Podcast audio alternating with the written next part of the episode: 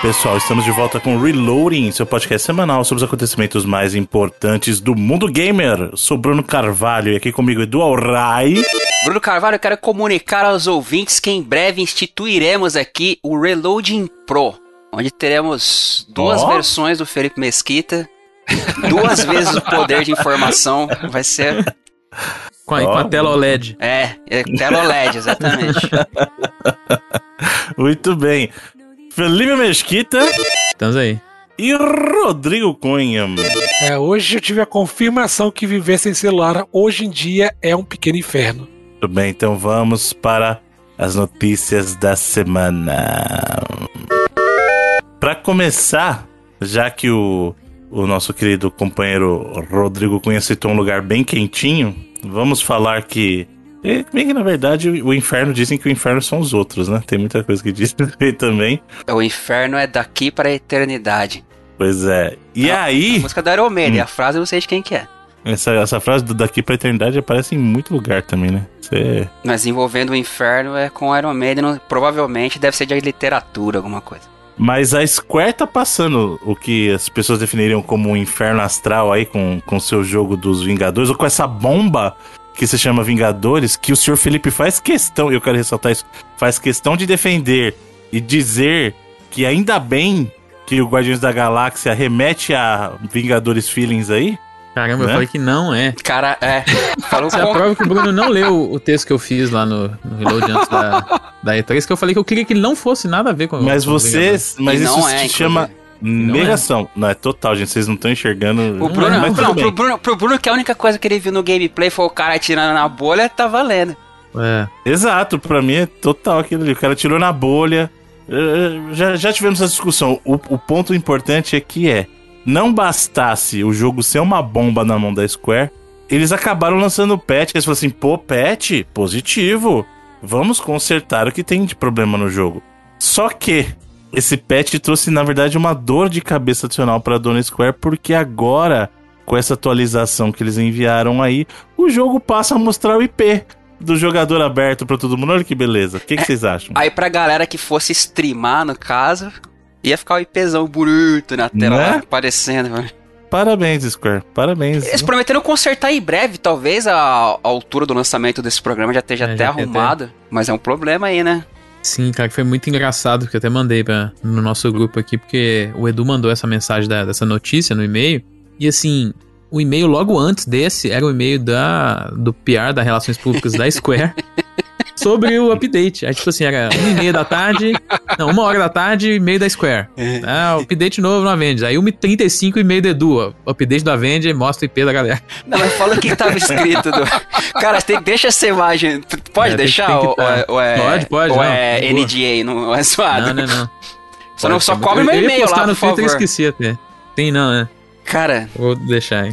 Tipo assim, uma era o e-mail um atrás do outro escrito lá... IP do usuário na tela, Square, Vingadores e tal. E a outra e-mail do PR lá do Felipe, tipo... Novo update dos Vingadores traz nova ameaça para a Terra. Muito 40 bom, minutos de distância de um e-mail pro outro. Muito bom, velho. Nova ameaça pros Vingadores. Perfeito. Né? Bom, e aí eu me pergunto, será que valeu a pena pra dona Square esse negócio aí? Vai valer quando eles manter o jogo? Quando eles fizerem free to play. Tô falando aí, uma hora... Ele teve no... Acho que não que isso seja um indicativo muito prepotente, mas ele teve no PlayStation Now nos últimos meses, né? E ele foi um dos jogos mais jogados do PlayStation Now no último trimestre, então... Existe o interesse. Eu acho que talvez ele deveria estar em outras... Existe a curiosidade. Isso, Bruno. Sim, eu ia falar exatamente isso. Mas de graça o povo joga, porra. Depois sim, gasta com microtransação aí e eles... Eu acho que, se mete no A+, que é um serviço da Sony maior, se mete no Game Pass, eu acho que você consegue achar um público. Se você, lembrando que todos os conteúdos são gratuitos, né, de DLC e tal. Tá pra vinho do Pantera Negra, que teve um trailer legal, né, 3. Eu acho que tem como.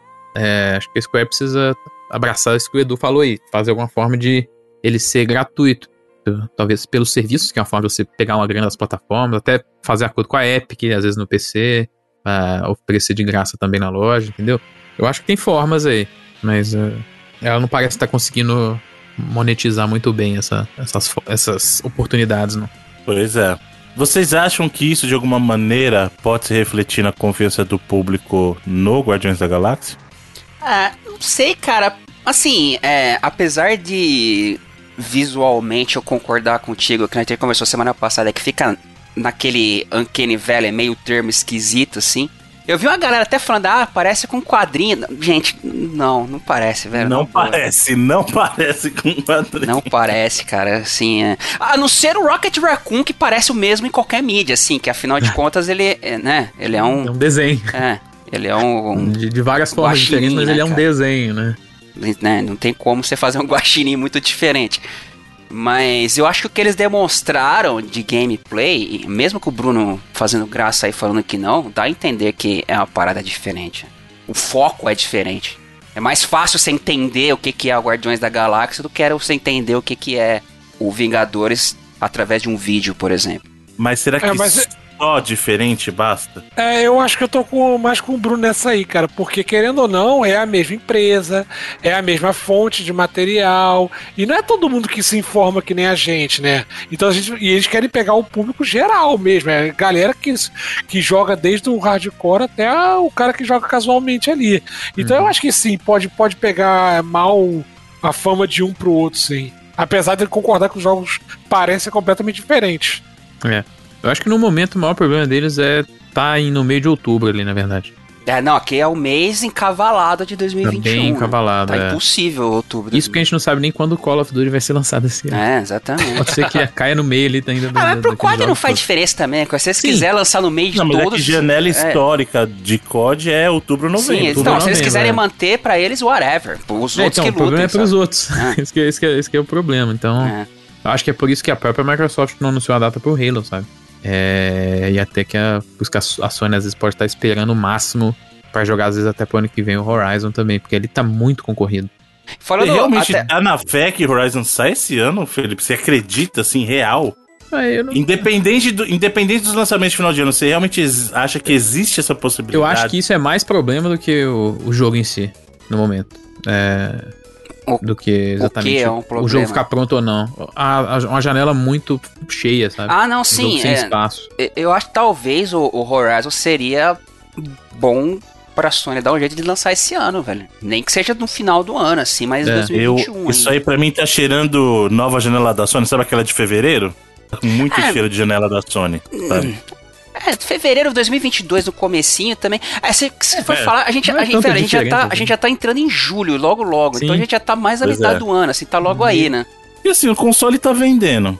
A gente reclama. Não tem nenhuma. Exato, a gente reclama que não tem jogo que justifique a compra, mas tá todo mundo comprando. Sim, então, não sei se vai fazer muita diferença lançar o jogo, tem que sair esse ano, só pra falar que teve alguma coisa do Play 5, sabe? Não, a janelinha de fevereiro, eu acho maneiro. Eu também acho, tá muito cheiro do primeiro jogo, né? Não seria nada improvável, não.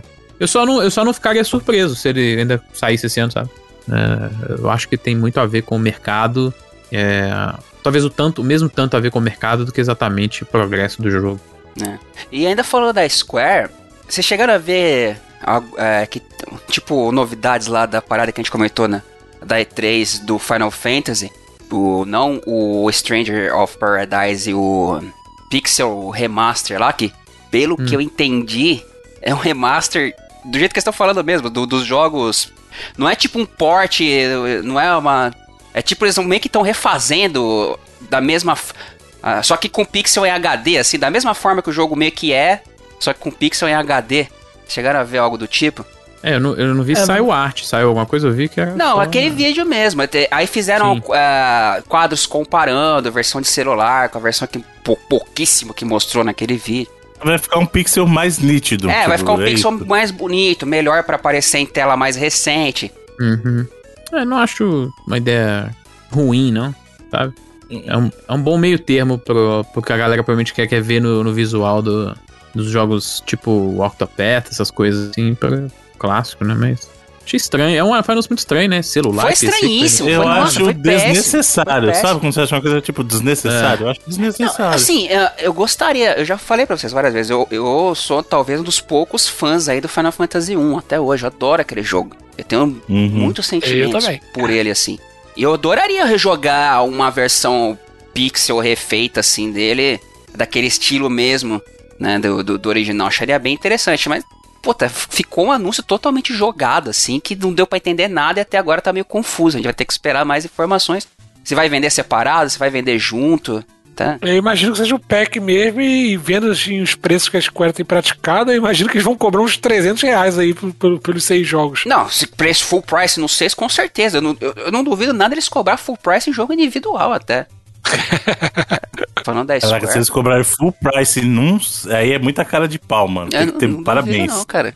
$40 é pelo menos certeza que eles chamam aí em cada um, se for separado. Bom, ainda falando da Square, a gente tem uma notícia pra galera que é fã de Final Fantasy IX. Eu sei que o senhor Rodrigo Cunha é muito fã do Final Fantasy IX. E o Sakaguchi também. Né? O Sakaguchi também. Mas ele admite que a obra-prima dele é 8, né? Você sabe disso. Não, ele fala que o preferido dele é o 9.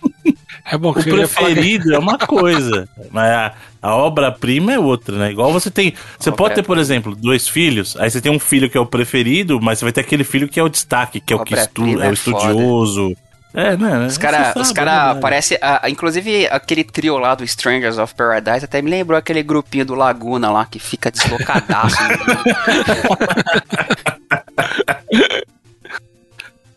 Aquele aqui são muitas ideias boas juntas, o pessoal precisa de um tempo pra processar tudo, entendeu? Muita coisa acontecendo ali. O sistema de Junction junto com o Triple Triad, tipo, as histórias que são paralelas e tem... É muita coisa, sabe? No Stranger of Paradise tem Job. Acho que a gente não chegou a comentar semana passada, na demozinha que eles soltaram, né? E o principal é o quê? Desempregado? Ele é o desempregado, aquele cara. Gente como a gente, né, cara? Querer puxar pra realidade, tá aí, ó.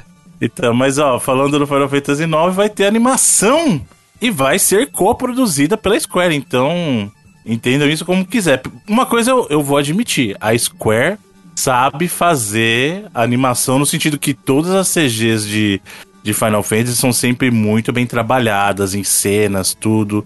Então, isso a Square sabe fazer, né? A produção em si ficou a cargo do Cyber Group, né? Que é um estúdio francês lá. Sim. Mas vai ter coprodução da Square, então... Pelo que eu entendi, vai ser uma animação mais voltada ao público infantil, né? Sim, de 8 a 13 anos. É, mas o Final Fantasy... Ou seja, eu vou amar. Sim, o Final Fantasy IX tem essa pegada. Tem essa pegada, sim. Né? Ele é meio medieval, só que com uma pegada mais infantil. E quando eu digo infantil, não é infantiloide, bobinho, não. É tipo... Visualmente ele remete a uma coisa mais família, digamos assim. Exato, uma parada mais... o Zidane, você vê que é um personagem mais... Tipo, mais Pixar, assim, sei lá, mas tipo que não é o próprio Stein também, o jeito como ele age, o vive. Sim. Ele tem muita comédia no Final Fantasy IX. Sim, eu tô jogando, inclusive, eu tô rejogando Final Fantasy IX aqui no PS4. E, inclusive, fica a dica aí, Bruno e Felipe, tá?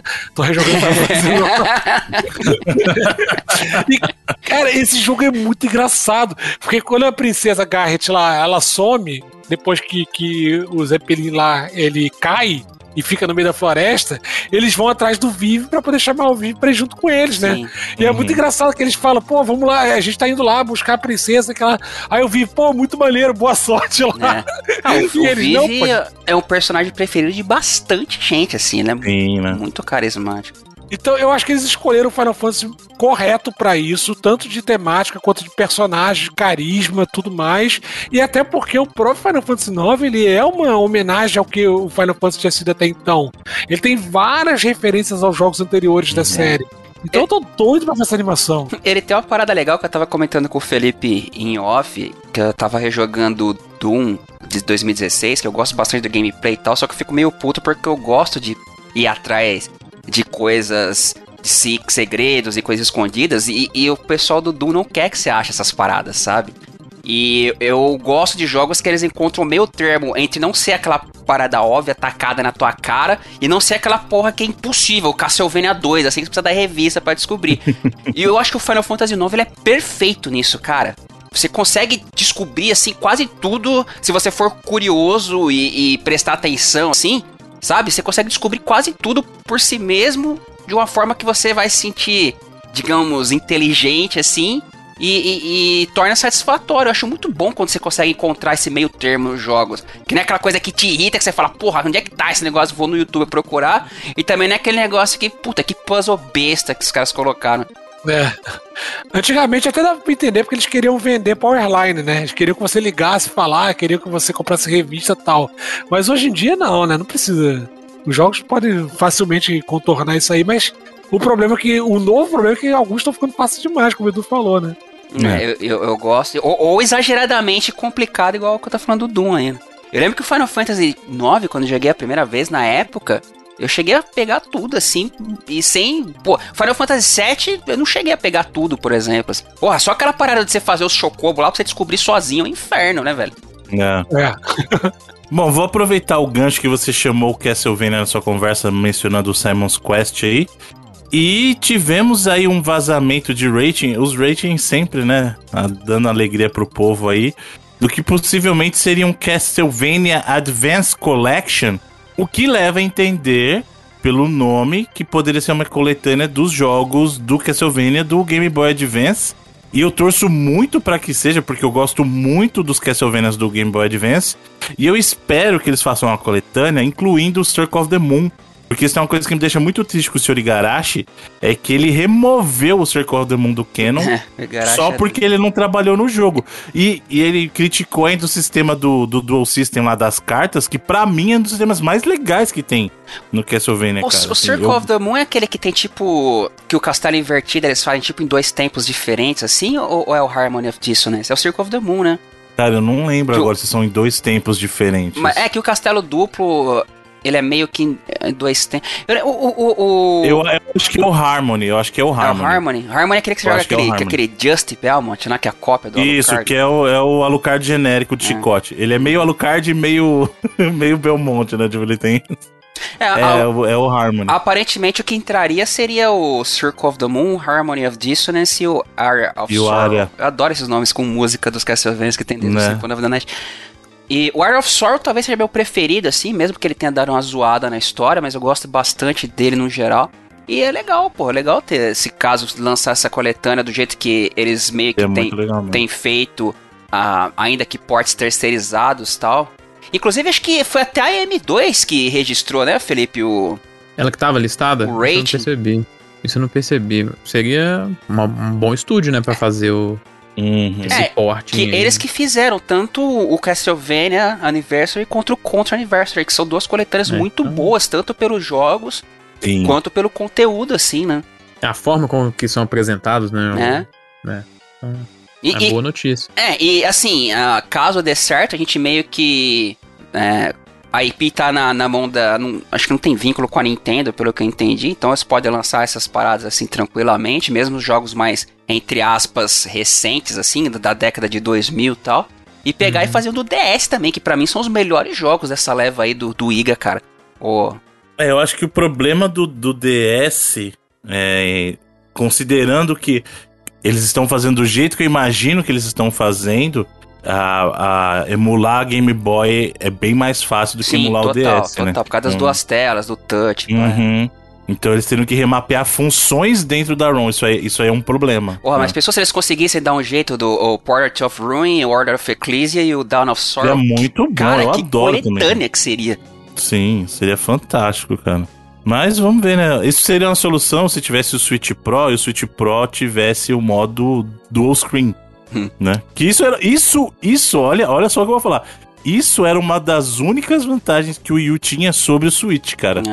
Ele, na verdade, era um DS gigante. Conseguimos lá um DS, era legal você jogar o... Uma tela quebrada. Eu cheguei a jogar o... Eu joguei Zelda, o Wind Waker e joguei Breath of the Wild com o Wii U. E é da hora você jogar, por exemplo, com o mapa na tela, assim, era... Sim, você vendo o tempo todo, né? Você usando a pausa, isso é legal mesmo. Vocês sabem que quem inventou isso aí de nada, né? Dreamcast com o seu VMU, foi ele que inventou. Porra, sim, ajudava pra caceta aquela tela de brick game do Dreamcast. Pô, você jogava... Você não... Olha como é o tormento de Resident Evil. Você tinha que entrar no menu pra ver como tava teu sangue. Você olhou pro VMU, tá ali. Dá o display. Tá, pá. Não, perfeito. O Resident Evil você percebia dependendo do quão cansado, como o seu personagem tava. É. Isso, pelo andar. Mas aí ainda dá assim... Dá pra ver um mapa do VMU, mano. Dá, lógico que dá. Como não dá? O mapa da fase de Tetris dá pra ver no VMU. Vamos dar aí um mérito aí pela ideia. Só escuta inveja do Dreamcast, só inveja do... Mas então, cara, realmente, se for confirmado, porque é importante mencionar, isso foi o rating que vazou, mas não tem confirmação do conteúdo dentro da coletânea. Sim, é. Então, como eu falei, eu torço pra que sejam os 3 jogos do Game Boy Advance. Apesar que também teve um... O 1 saiu remasterizado pro Game Boy Advance também, né? O primeiro Castlevania. Então pode até ser que ele seja incluído também. Eu acho que era aquela versão que saiu pro Sharp, não sei quantos mil lá, não era?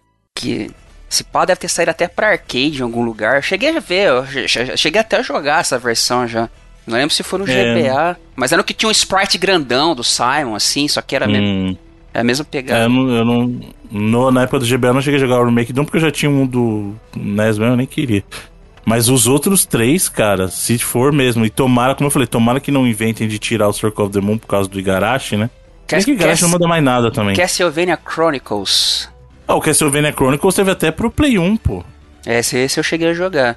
Castlevania Chronicles, ele é bem... Na verdade, ele é até um remake do primeiro, sim, né? Sim, é um remake do primeiro, assim. É. Ele é bonito até esse jogo, pô. É bonitinho ele. Mas muito empolgado, cara, pra ver a galera jogando esses jogos aí. Curiosamente, eu estava jogando tanto Harmony quanto Circle of the Moon esses dias aí, né? Eu tenho jogado bastante Castlevanias e Metroids por razões óbvias, né? Esses são legais ainda hoje. São jogos bacanas. Sim, muito bons, cara. Bom, vamos aproveitar que a gente tá falando de clássicos aí, a gente falou do Castlevania, vamos falar então de Super Mario Bros. Teremos um jogo novo do Super Mario? Ainda não, gente, calma. Teremos, com certeza, né? Não, teremos, mas por isso que eu falei, ainda não, por enquanto não, né? Mas, como sempre, a comunidade, os fãs, eles são a verdadeira razão dessa indústria ainda sobreviver, e não bastasse a gente... ter essa comunidade tão ávida em manter, em preservar a história, tem gente pensando em como melhorar os jogos que vivem na nossa memória, né? E, olha só, bacana, pasmem, isso vem de um brasileiro, a iniciativa de transformar, né, o Super Mario World, né, do Super Nintendo, em uma experiência em widescreen, cara. É o nosso glorioso... E não é esticando tela não, hein? Sim, nosso glorioso Vitor Vilela, Bruno, que a gente falou recentemente lá, o hacker do SA1 lá. Uhum. E ele tá reconstruindo o jogo, e como eu falei, não é esticando tela, ele realmente tá pegando o conteúdo da tela e dando display em monitor pra você conseguir ver a totalidade em tela wide mesmo, cara, isso é muito legal. Uhum. Eu cheguei a testar em prol da ciência, né? Inclusive ele disponibilizou lá no GitHub o patch, né? Obviamente não a ROM, mas o patch para você mesmo patear aí, que é a ROM que você tirou do seu cartucho legalmente e colocou no seu computador. E eu cheguei a dar uma e você só pode rodar naquele emulador BS NES lá. E é legal, cara, assim, tipo... Pra quem lembra do Super Mario World, quando você jogava, você podia dar uma esticada na tela pra ver o que tinha na frente, o que tinha atrás, assim, com o L e o R, né? E o que ele fez foi dimensionalizar isso pra um 16:9, então fica lá a HUD no formato, que nem é 4x3 do Super Nintendo, na verdade é outro formato, né?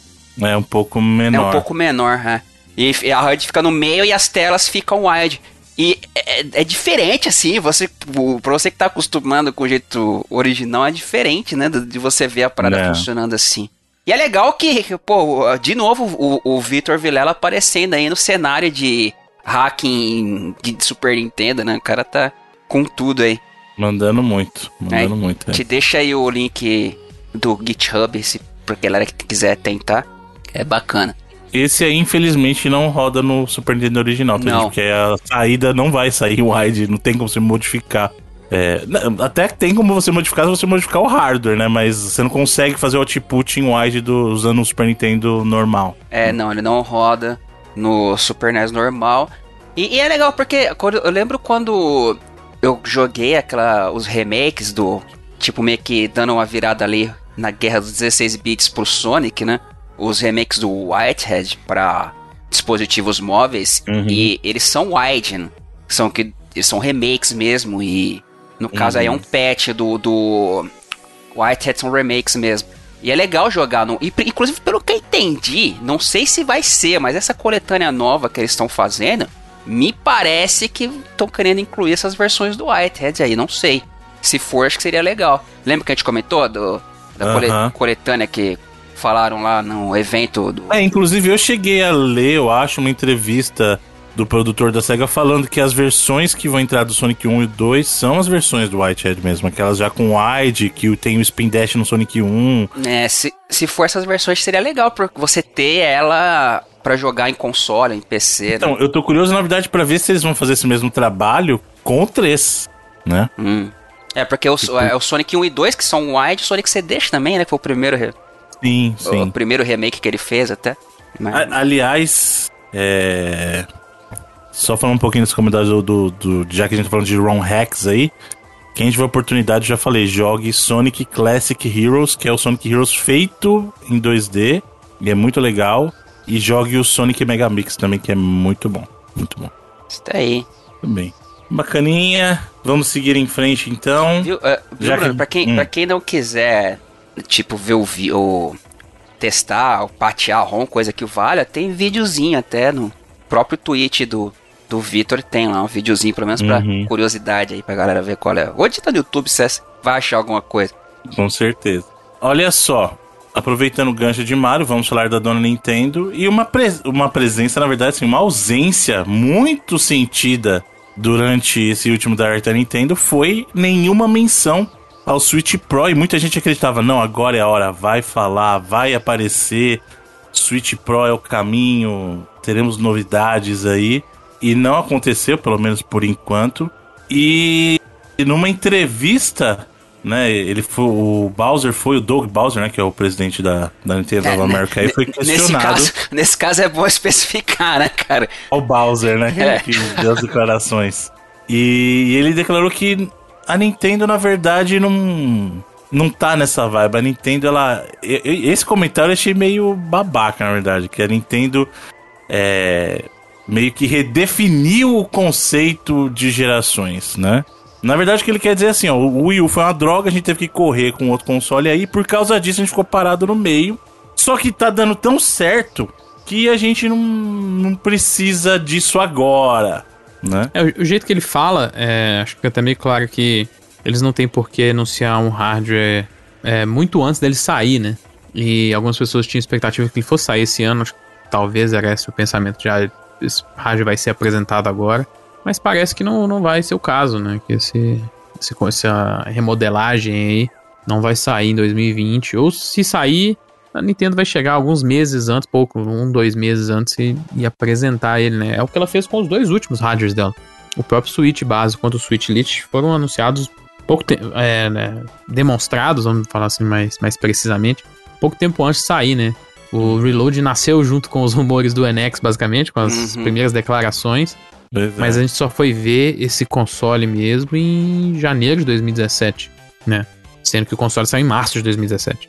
Então, foi um período muito curto. Mas a gente sabia antes, por isso que essa questão do... A gente especulava, teve vazamento, teve tinha patente. Até declarações da Nintendo de fazer console novo e tal. Mas é diferente, né? Como esse caso aqui é uma remodelação, o caso do Lite, por exemplo, foi algo muito perto, assim. Acho que ele saiu em setembro e o anúncio foi em julho.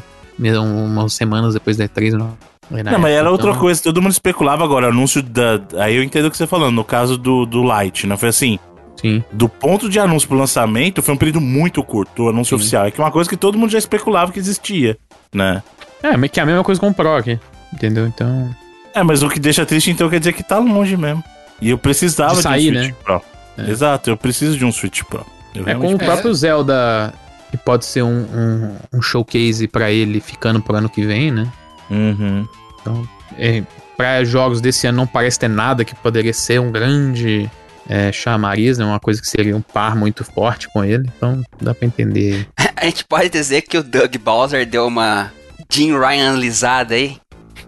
É bem de leve, né? De leve. De leve, salvo as devidas proporções, mas ele foi meio babaquinho, assim, eu achei, meio babaquinho. E o Sr. Jim Ryan é o garoto backpedaling agora, né? Tudo que ele falou não era bem aquilo, né? Eu adoro isso aí também, não vou falar mais nada.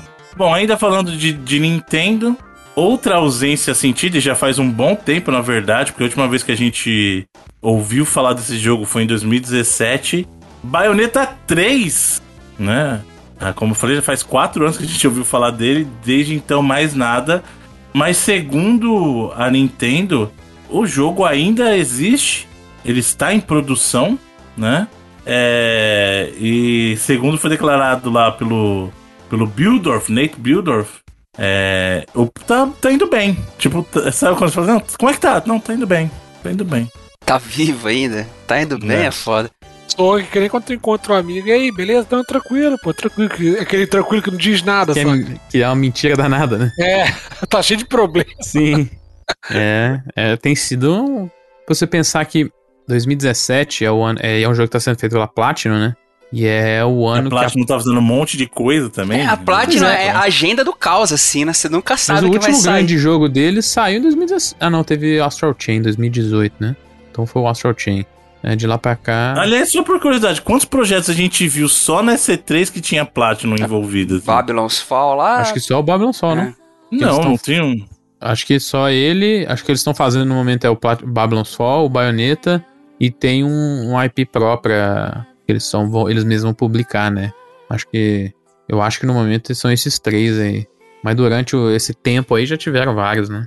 Mas é engraçado, cara. A gente viu... No Game Awards 2017, né? Assim, puta, faz... Pô, 2017 faz tempo já, bicho, parece que foi ontem. Quase 4 anos, mano. Não vê nada, né, realmente... Você pode dar a mão pro Metroid Prime 4 aí então. E passear no parque, assim. Nem falo de Metroid Prime 4, que isso aí, eu comprei meu Switch por causa de uma promessa que antes dessa apresentação aí, de sacanagem, eu falei assim, se mostrarem Metroid Prime 4, eu tenho que comprar um Switch. E mostraram, velho, só o logo. A gente vai acreditar nessa desculpa que você deu pra você mesmo. Foi exatamente a desculpa que eu dei pra minha mulher quando eu comprei. Eu prometi, agora eu vou ter que cumprir, né? Quem mandou fazer essa promessa? Olá, né? Sério, eu fiquei empolgadão quando eu vi aquele negócio lá e... nada. Bom, já que a gente falou de jogos que estão vivos na teoria aí, né? Estão indo bem. Não, tá bem, tá progredindo aí. Temos outro também, só que esse aqui já tem bem mais tempo. E ele tá meio zumbi esse, porque foi declarado morto, mas depois já veio outra declaração que não morreu ainda. Morreu, mas passa bem. Morreu, mas passa bem. O Tekken Cross Street Fighter, que é a resposta, né, na teoria seria a resposta da Namco pro Street Fighter Cross Tekken, que foi feito pela Capcom, né? Que o pessoal, assim... O pessoal desce a lenha, o jogo talvez seja simples demais, talvez eu ache um jogo legalzinho o conceito, cara, eu até gosto desse jogo. Ele é ok. E aí, a gente sempre vem dessa dos 30%, né? Porque eu lembro disso, quem foi que falou dos 30% na época? Não foi o... Foi o Tim Sweeney, Bruno. Não foi o Tim Sweeney, Bruno. Você não paga de falar de 30%. Não. Não, mas não é esse 30% que eu tô falando. Pô, tô falando do... Caramba, fugiu o nome, mano. Harada? Foi, exatamente. Foi o Harada que falou na época, que falou que não. O jogo... Isso aí, desde a época que saiu o Street Fighter Cross Tekken, já tava, não, o nosso jogo... A nossa versão tá 30%. Ficou no 30% o tempo todo. E aí... a gente teve, né, uma notícia nessa semana dizendo assim, olha, o projeto morreu. E aí no dia seguinte... foi um erro foi falha de interpretação, de tradução, na verdade, né? E aí depois, no dia seguinte, desmentiram. Falou assim, não, o jogo não morreu. O jogo, ele ainda existe, mas no momento ele tá, né, no hiato aí e tal. Mas morreu ainda. Ou seja, nada mudou, né? Teve esse erro de tradução. Isso já não aconteceu, mano. Você pega o Tekken 7, é um baita de um crossover também, já tem o Akuma lá. Quase tudo. Tem todo mundo lá também. A gente chegou a comentar que, se bobear, foi até ano passado, eu acho, que o Harada tá fazendo tipo meio que um talk show num boteco assim, lembra que a gente jogou? Uhum. Que é na casa até, mas com um talk showzinho com cenário, de recebendo gente. E foi daí que meio que saiu essa conversa de que o projeto teria sido cancelado. Mas no outro dia falaram que não foi cancelado, mas tá do jeito que sempre teve aí, né? Ou seja, com o tanto de tempo que já tem, se bobear, né, nesse período de tempo até Duke Nukem Forever tinha mais informação. Mas sabe o que é curioso? Essa insistência de não cancelar o jogo talvez indique algo, cara. Porque você vai falar, não, mano, foda, cancelou. Tá na mão de quem essa parada, assim? Porra, tem tanta gente envolvida e... Então, a questão é justamente essa. Eu não sei se talvez eles, por causa da primeira versão, eles têm uma obrigação contratual com a Capcom que não pode cancelar porque a Namco deveria fazer a contrapartida. Não sei como é que é. Porque essa é a versão da Namco. Então, assim, como o primeiro foi desenvolvimento da Capcom... Eu não sei se de repente tem alguma coisa que contratar e falar assim, ó, beleza, a gente faz o nosso, mas vocês têm que fazer o de vocês, tá? Uma multa, talvez. Ninguém bate o martelo, fica esse disse-me-disse aí, anos. Mas sei lá, já, como eu falei, já aconteceu, a Akuma tá no Tekken 7, né, então... Uh-huh. Faz o DLC e bota os personagens do Street Fighter e pronto, chama esse DLC de Tekken Cross Street Fighter, entendeu? Tem um crossover lá no Smash Bros, hein, Bruno? Inclusive aí, vídeo muito engraçado da Kazuya. Não, tá, mano, de novo essa história do Kazuya, mano. De novo, esse Kazuya aí. Divertidaço. Tudo Kazuya. Eu gosto do Kazuya, eu só não gosto mais do Smash. Eu até gosto do Smash, mas... Chega, né, Nintendo, falar do Smash? Tá bom já? Bom, e aí, pra encerrar, vamos falar da dona... Não, na verdade não é falar da dona Microsoft, mas tem uma notícia importante antes também. Falando em decepção aí. Porque tinha gente apostando... Não, que esse projeto Abandoned aí... É só uma desculpa do Kojima, igual ele fez na época lá do PT, igual ele fez na primeira versão que teve lá do que era pra ser o Metal Gear 5, ele não revelou que era, então isso aí é coisa do Kojima. Isso aí é coisa do Kojima, pode ficar todo mundo tranquilo, que esse aí é o projeto dele, provavelmente é o próximo Silent Hill aí, fica todo mundo tranquilo. E aí, o Hassan Karaman, que é o designer do jogo, né? E ele é CEO do Blue Box, né? Que é o estúdio. Né? Teve que virar público, mostrar a cara e falar assim, ó, eu não sou o Kojima, o Abandon não é um projeto do Kojima, ele é um jogo nosso. É um jogo, a Blue Box existe, não é um estúdio fantasma do Kojima. Ai, caralho, mas essa história acho que é meio que a prova também que, tipo, você dá coisa nas mãos das pessoas, elas vão fazer uma parada assim que zoada, né? Porque eu lembro da época, até uns anos atrás, que eu achava maneira essa parada de teoria de conspiração e tal, de zoeira. Mas quando as pessoas levavam isso na zoeira, né, cara? Hoje em dia o povo tá levando essa porra a sério demais, inclusive na vida real aí. Porra, os caras pegaram esse negócio do cu. Tipo, tá número 20. Eu até aconselho, não vou entrar em detalhes, até aconselho quando sair o próximo vértice lá do pessoal do Jogabilidade. O André fica meia hora falando dessa parada. E tudo que... Cara, manja número 23, assim? Que o cara... Manja. Onde tudo se enxerga. Né? É, onde o cara fuçar, o cara vai achar. Os caras acham umas coisas, assim, que... sabe? O Felipe chegou a ver o buraco do coelho até onde vai aí, não, Felipe? É, mas pessoalmente, nunca botei fé que era nada disso, não. Não, mas porque não é, cara. A ponta do cara... E tem gente agora... É uma coisa que, inclusive, eu evitei comentar no Twitter... por duas razões. Uma que realmente não acreditava, que era que eu não sentia por que eu vou, por exemplo, dar ibope pra algo que eu acho que vai levar pessoas à decepção. E a segunda, que foi o que acabou acontecendo, é que, no fim das contas, essas pessoas desse estúdio agora estão sofrendo na mão dos fãs malucos. Sim. Aí. Sim. Tá certo assim, eles botaram a pilha, eles deram uma entrada na parada. Eles erraram feio aí de querer entrar na brincadeira de uma forma que não ficou claro que era uma brincadeira. E aí tem agora a gente meio retaliando na internet o cara por causa desse vídeo aí que fala, não, que eu quero Silent Hill com Kojima e Konami, não sei o que. Cara, essa galera... Me lembra até recentemente um documentário que eu vi na Netflix falando aquele caso que teve da moça que faleceu lá no Cécio, a Elisa Lam, né? Vocês chegaram a ver isso? Tem um documentário. Tem na Netflix agora. É, na Netflix recente. Que é bizarro. Que é bem interessante.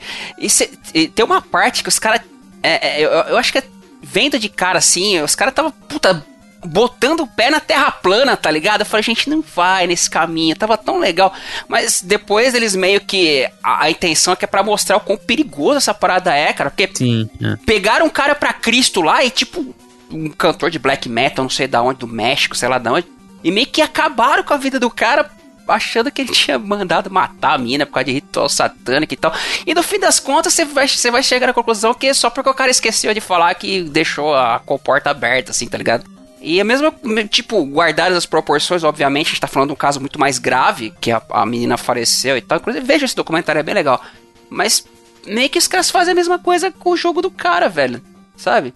Novamente, os caras botaram pira, mas esses backlash, essa loucura de muita gente sem, com a mente desocupada, assim, fazendo coisa na internet, é uma parada meio que dá uma desanimada, e, pelo menos a minha, assim. E fora que coloca o cara num lugar perigoso, né? Porque ao mesmo tempo que ele tá tendo uma baita de uma exposição pro jogo dele, o nível de exigência também vai ser muito maior, né? Sim, com atenção vem expectativa, né? Exatamente, então de repente o cara nem queria isso tudo, só queria fazer uma paradinha lá pra ele, um jogo maneirinho e tal, mas o nível de exigência vai ser tipo Kojima. É, ainda mais quando o conjunto, assim, tipo, sei lá por que botaram esse jogo no PlayStation Blog, sei lá por que deram aquela puta importância na época, e começaram a alimentar essa fogueira aí, né, cara? Agora, e se o plot twist for exatamente esse? É um jogo do Kojima. Não, aí eu largo, aí eu boto a viola no saco e vai embora. Aí, porra. Pô, quer, porra, não salva agora essa parada, velho? É, eu não vejo nem graça nessa loucura aí, acho. Perda de tempo pra todo mundo. Sim, já faz meses. Quantos meses faz que a gente falou dessa parada? Tem muito tempo que teve um vídeo, né, que a gente trouxe na sessão de vídeo, um trailer, né? Não, nem um jogo, nada demais, assim, sei lá. A obsessão da galera com isso aí foi meio muito estranha. E não resultou em nada bom. Eu fico... Me decepciona mesmo, assim, de... Por um lado você pode olhar... Ah, que engraçadinho, o buraco do coelho. Mas é que... Sei lá, você vê que a maioria não sabe brincar, saca? Pois é. E aí, pra encerrar, vamos falar da dona Microsoft aqui. É uma continuação de algo que a gente até já chegou a comentar, que é o projeto de expansão da Microsoft de fazer os seus serviços chegarem em qualquer lugar. É, assim, na verdade, um programa que a Microsoft tem, acho que desde o ano passado, se eu não me engano, que eu acho um programa muito bom, aliás, outros deviam copiar isso, que é o Designed for Xbox, que eles usam para acessórios, fones, controles e tal, tipo de fabricantes terceirizados, mas que vem meio que com um selinho assim, de que se usar esse dispositivo dá bom pro Xbox, né? E agora a Microsoft pretende expandir esse programa Design for the Xbox, esse selinho, também para monitores.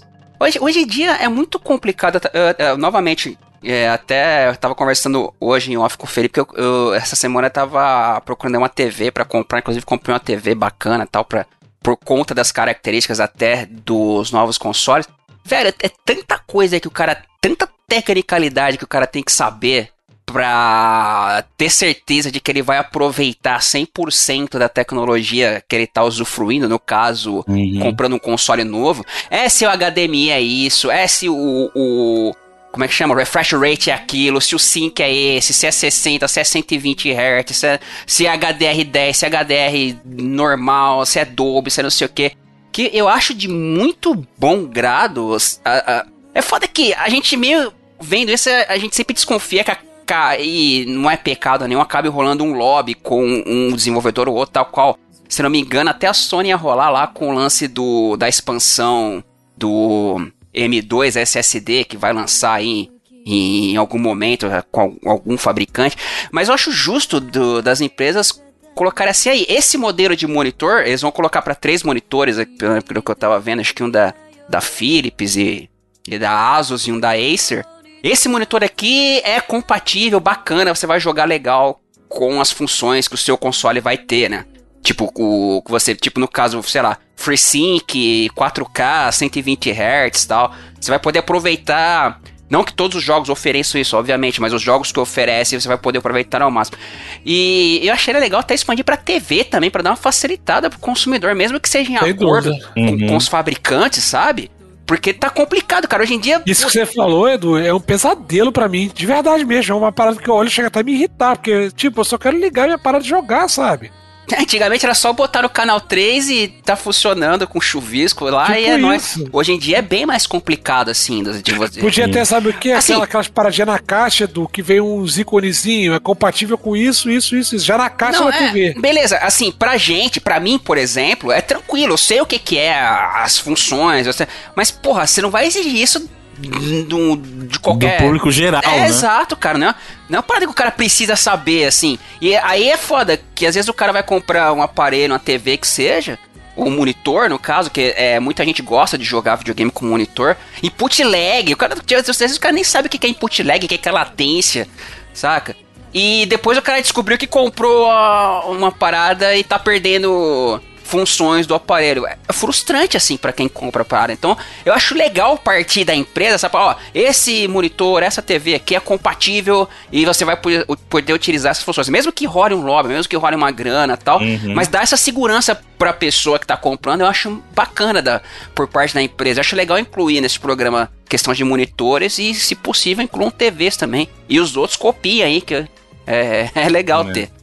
E só pra mencionar uma coisa aí, voltando nesse assunto da disponibilidade do Game Pass para as TVs também, para outros dispositivos além dos consoles, a gente chegou a comentar o caso do Flight Simulator que chegaria para os consoles da geração anterior, né, para o Xbox One, através do xCloud, e rolou essa semana uma conversa de que a gente poderia ver muitos desses títulos da próxima geração no xCloud, e isso, cara, é algo que, vou dizer pra vocês, algo muito interessante, porque, claro que salva as devidas proporções, e se o serviço estiver presente no Brasil, me faria, por exemplo, nem querer migrar pra próxima geração, cara. Sim. Eu ficaria com o meu Xbox One e jogaria os jogos através do xCloud. Não, é o que eu comentei semana passada com vocês, na conferência da Xbox, Xbox mais Bethesda. A mim, caso tudo ocorra como eles planejam, meio que soa próximo do que a da revolução que a Netflix foi pro mercado de cinema, assim. E a Microsoft achou que a ideia pro Brasil é lançar esse ano 1.0 do xCloud, aí já tá em beta, né?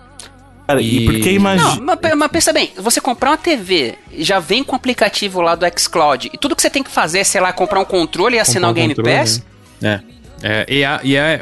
O Edu falou lá, na semana passada também, lembrou que teve um pré-briefing também da Microsoft, quando...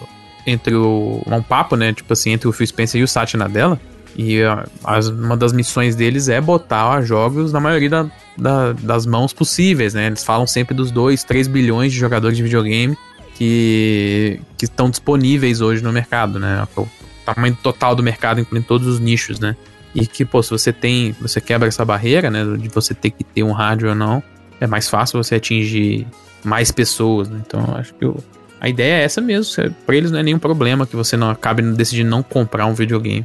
Cara, eu acho que a Microsoft se achou muito seguindo essa linha do serviço, cara, ela se achou muito, ela se encontrou muito, cara, e se combinar esses dois fatores, eu já sou um grande advogado do Game Pass como serviço em termos de ser pró-consumidor, cara.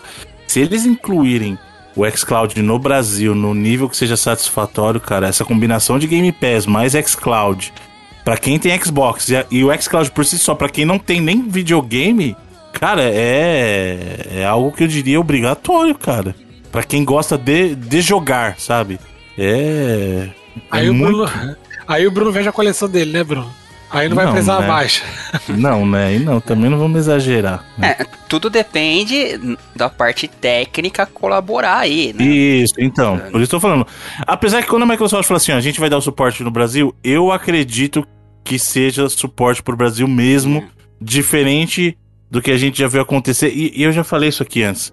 Eu não me conformo como que a Sony conseguiu quebrar algo que funcionava, sei lá, 10 anos atrás, mano. Eu joguei na OnLive na época no Brasil, e o servidor não era no Brasil e funcionava. Eu não sei como é que o Now não funciona, mano. Não consigo entender. A minha cabeça não consegue processar como que a Sony pegou os dois maiores serviços de streaming de jogo da época, pegou a tecnologia e não funciona. Eu não consigo entender, cara. Se foi de propósito. Caramba, não quer vender pra gente de propósito. Mas aí, eu penso, até me repetindo o que eu comentei semana passada, você pensar daqui a alguns anos, assim, Cara, o quão fácil é você vender pra alguém que, tipo, o celular que você já tem na mão e o chip da, sei lá, da operadora que você quiser e que você já tem dentro vai ser o suficiente pra tu jogar Halo, tá ligado? Sim, sim. Eu acho que é fácil de vender, assim. Ó, eu só quero dizer uma coisa. Me dá vergonha da questão do PlayStation Now, porque, assim, eu vou repetir, porque eu não deixei claro ainda. Na época, eu joguei via online no Uia. Eu quero deixar isso bem claro. Uia! E eu joguei, sim, eu joguei no Uia via online. E eu não joguei joguinho leve. Pra época, eu lembro que eu joguei o Ridge Racer da época, joguei Batman e rolava liso. Então, eu não consigo entender. A minha cabeça não consegue processar isso direito. Como que a Sony conseguiu pegar o Gaikai e a OnLive e transformar num serviço que não funciona? Eu tô dizendo que não funciona, não é só pra gente. Tem gente dentro dos Estados Unidos que reclama que o serviço não funciona direito, mano. Eu sei que o instinto do Felipe agora vai ser defender, eu sei isso. Mas, eu queria me conformar é isso. Defender, cara, defender o indefensável. Eu nem tenho no meu país, acho que vou ligar pra esse serviço. Não entra nem um segundo no meu radar. É, foda. Quero que se foda esse serviço. Inclusive, eu tava lendo essa semana que onde, entre aspas, funciona o serviço, o jogo mais jogado dos usuários do PlayStation Now no PC é Bloodborne. Olha aí. Os caras estão esperando o quê pra fazer logo essa versão, né, cara? Perdendo dinheiro. É, perdendo dinheiro. E é isso então, gente, para as notícias da semana. Só quero enfatizar a parte no Uia, tá? E vamos para os vídeos, trailers e afins que roda Android da época, só pra lembrar, né? E afins com nossos queridos vídeos e trailers do Edu aqui, do Alrai. Legal. Legal que você pode tanto responder quanto questionar com a mesma palavra, né, Bruno? Exato. Uia! Uia, né? Uia! Serve tanto quanto exclamação, quanto interrogação. Mas, enfim, vamos passar rapidamente, tal qual prometemos na semana passada, sobre alguns eventos periféricos, vamos dizer assim, que tiveram durante esse período de E3/Summer Game Fest, que meio que tá rolando até agora ainda. Teve o Sonic Symphony ontem até, foi bem bonitinho. Parabéns, Sonic, inclusive, 30 anos aí. Vida sofrida, né, cara? 30 anos, né? Altos e baixos aí, né? 30 anos é o tempo suficiente aí pra tu sofrer bastante na vida. E a gente teve lá, foi até junto no vídeo da semana passada, então acho que não, nem precisa colocar novamente. A gente teve lá o Day of the Devs, depois lá do Summer Games. Não sei se vocês querem destacar alguma coisa do Tim Schafer lá, se vocês chegaram a... Esse foi o do Day of the Devs, né? É, Day of the Devs, que teve logo depois do... O Action Verge foi bem legal, né? Mostrou bastante, confirmou, o Tom Happ confirmou que vai sair pra consoles PlayStation também, né? Uhum. Teve muito joguinho legal até. É, no caso, já tá nos vídeos da semana passada. A gente teve... Cara, eu juro pra vocês, eu, estou falando que sou eu ainda, hein? Veja bem. Eu tentei assistir 3 vezes, cara, a PC Gaming Show, e foi difícil, assim, viu? eu deixei passando enquanto eu fazia outras coisas, só tiveram 2 coisas que me chamaram a atenção. Uma foi o Dodgeball Academy, que é um jogo novo da Pocket Trap, estúdio brasileiro, né? Exatamente, tá muito legal. Teve demo na Steam aí na semana de demos da E3. E um outro jogo de plataforma 3D, que era o Tinykin, ele misturava... visual 3D tradicional com o visual dos personagens meio Paper Mario. Eu achei bem legalzinho, assim, mas foram os únicos, assim, que me chamaram a atenção mesmo. Teve um jogo que eu gostei, que é aquele Far Changing Tides, que é um joguinho que você administra no seu barco, né, parece. Que é uma sequência, né, do Farland Sales. Do Farland. Que eu achei bem daorinha mesmo. É, foi o que me chamou a atenção também. Vocês falaram justamente os que me chamaram a atenção. O Far, o Dodgeball... E assim, eu gosto tanto... Cara, eu sou apaixonada pela Frank Ward. Eu acho ela linda, carismática, tipo... E, novamente, mais um ano, ela é mega subaproveitada, assim. Parece que tá cumprindo o contrato, saca? Lembra quando botaram a mina vestida de tubarão pra falar do Man-Eater? Sim, do Man-Eater. E aquele Day9, puta cara de pastel. Aquele cara, puta, na boa. É, sei lá. Não curti muito, não. Infelizmente. Frankie... Ainda te amo, mas não rolou. E, curiosamente, eu acabei assistindo até um na sequência do outro, não quando passou, mas no outro dia, vendo um vídeo depois do outro, que foi um evento, assim, tão na sua simplicidade, bem feito, em comparação com por exemplo, o PC Game Show, que foi lá o Wholesome Direct, né? Indie Games Showcase. Uhum. Que é tipo, a Wholesome é...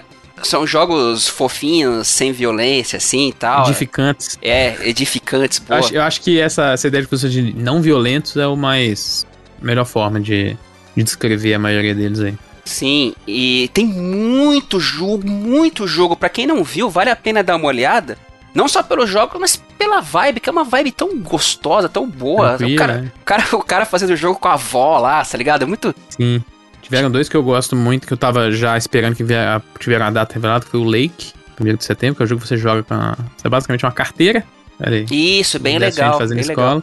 E o Roa, que é um joguinho de plataforma, que era pra ter saído em abril e agora ficou pra agosto aí. Não sei, o Cunha ou o Bruno quiserem destacar alguma coisa, mas pra quem... Porque esse aí é o indie, né? Acabou que eu nem vi. É o Wholesome Games. Assista, cara. O evento tem muito sua cara, Cunha. Tem muito sua vibe, assim. De... Pior que sim, sabe? Isso é verdade, Edu. Eu tenho gostado muito desses jogos menores, saca? Tem sido muito, assim, com mais cuidadinho na arte, sim. Vou acabar assistindo a Brilha aqui agora. Tem uma mas é bem tranquilo, bem... família, assim, bem aconchegante, é bem sua cara, você vai gostar, você vai achar. Obrigado.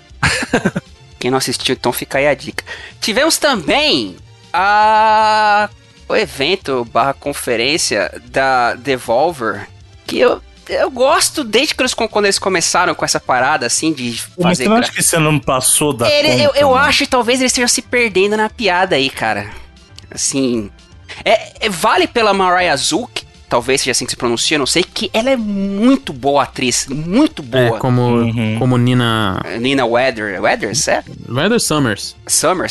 Weathers Summers, tá, né? É alguma coisa de clima, isso. Tá relacionada, é. Mas ela é muito boa, cara. Eu me lembro dos jogos, o único que eu lembro é o primeiro, Shadow War. Sim, não, eu gostei aquele que é tipo um Ghost of Tsushima 2D Inside. Sim, sei. Uhum. Verdade, é... Putz, esqueci o nome. Mas sei então, mas tá vendo? É esse o ponto. A gente não tá lembrando nem dos jogos direito. Sei mesmo. Esse é o meu ponto. A gente tá pouco lembrando dos jogos porque, assim, tirou... Eu acho que eles estão perdendo feio a mão porque eles estão tirando o foco do jogo mesmo. Tipo, eles estão se perdendo tanto na piada e já, eu não sei, não tá mais tão engraçado, sabe? Sei lá, cara. Esse ano eles meio que fizeram a piada lá com Game Pass... serviço de assinatura, tá... E, rapaz, esse é o serviço que você ia ganhar de graça, mas os jogos premium você tinha que pagar, né? Sim. E eles mostraram... Teve um que eles mostraram, que foi o Dina... E era a mina da Dina mesmo que tava lá? Era, não era? A Dina do... A Cassina. Só ouvi, só a cara dela, né? Ela não é a voz, né? Não, sim, mas é justamente a atriz... A modelo da Dina tava lá, não era? Era ela mesmo, Sim, do Last of Us, né? Uhum. Mas eles mostraram um jogo, aquele Demon Throttle.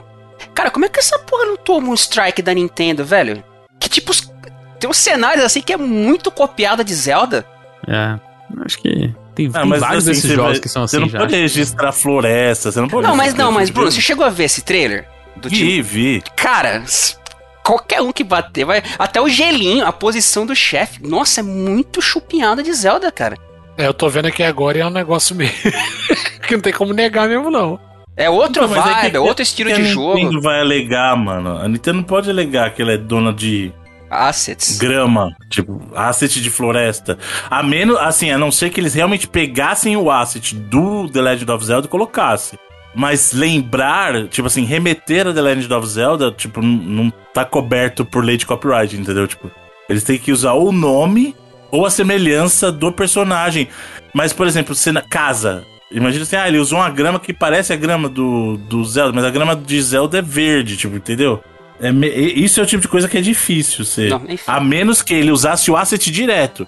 A menos que fosse igual o caso lá da galera da Capcom, que pegou o negócio... E usou dentro do jogo mesmo, aí não tem como, entendeu? Mas remeter visualmente, eu acho que não dá margem pra processo. E vai sair pro Switch, então passou pelo processo da própria Nintendo, então tá suave demais. Mas teve um jogo bacana lá, que foi aquele... Se eu pronunciar errado, vocês me corrijam, mas Trek to Yomi, parece. É, sim, sim. Foi o que eu comentei. Que o Edu falou, né? O Edu comentou, sim. Pô, parece bem daorinha aquele jogo. Sim, é tipo um Ghost of Tsushima 2D, cinemático, assim, bem legal. Muito bonito. E vai sair nova geração só, né? Um jogo, entre aspas, indie. Sim, bom, pelo menos no que eu tô vendo aqui do The Verge, tá dizendo que sai pro PS4 e Xbox One também. É porque no vídeo eles colocam... Pelo que eu me lembro, talvez eu tenha me enganado de vídeo, mas... Não, mas você tem razão, porque se eu entro no canal da Devolver Digital e olho o mesmo trailer, tá dizendo só nova geração. Então... Enfim. Não, independente, é um jogo que saía facilmente na geração né, de PS4 e Xbox One tranquilamente. Mas fica aí também pra Devolver, mais um ano de piada. Tivemos a Gearbox, que a gente chegou a comentar por cima semana passada, que eu cortei a parte que eu falei mal do Randy Pitchford pra não render processo depois. Mas acho que, quem sabe, a história meio que tá ligada ao que eu cortei. E nada demais, né? Falaram um pouco do filme. Foi meio inútil. Kevin Hart visualmente constrangido. Não queria sair do trailer dele, não é que foi chamado, claro. Mas tudo bem. Homeworld 3, que eu achei legal, eu gosto do clássico. E nada muito além disso.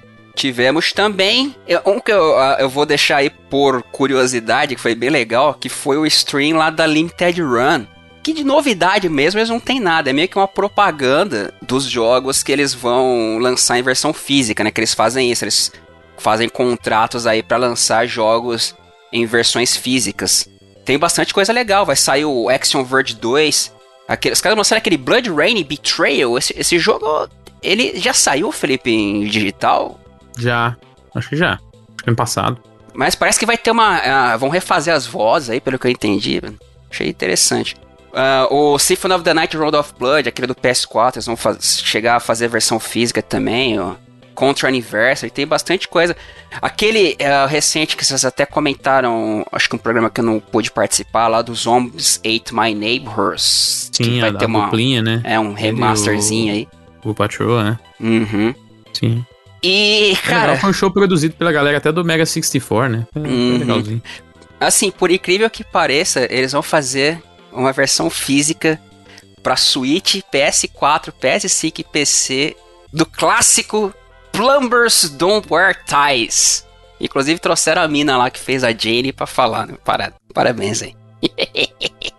Parabéns mesmo, né? Porque... Pra quem não sabe, o Plumber Wear Ties é um jogo bem ínfame, assim. Se é que pode se chamar de jogo do 3DO, cara. Experimento. Manja, jogo do 3DO, a galera já se ligou o que é, né? Sim. Manja Revolution 9 dos Beatles. Tipo, a parada aqui não é uma música, assim, velho. Mas fica aí... Mas, cara, parabéns pela coragem. Eu admiro a coragem, assim, sabe? Real. Admiro real a coragem. E fica aí pela curiosidade que assistam também. Vai ter o River City Girls. É bem legal, assim. Se eu tivesse uma grana sobrando, até compraria, mas né. E pra finalizar, nós tivemos o nosso querido, nosso glorioso, nosso sonhador amigo Tommy Talarico com o Intellivision RM. Velho, eu fico... Novamente, eu vou me repetir. Eu fico triste, Bruno, porque é tão bonito você ver ele falando, cara. Sim, ele realmente acredita, mano. Ele realmente acredita. Mas eu vou dizer uma coisa pra você. Isso tá vindo de um cara que comprou um Ouya, do cara que tem um Zibo, e do cara que, tipo, admira muito o Talarico, de troca ideia. O cara, tipo...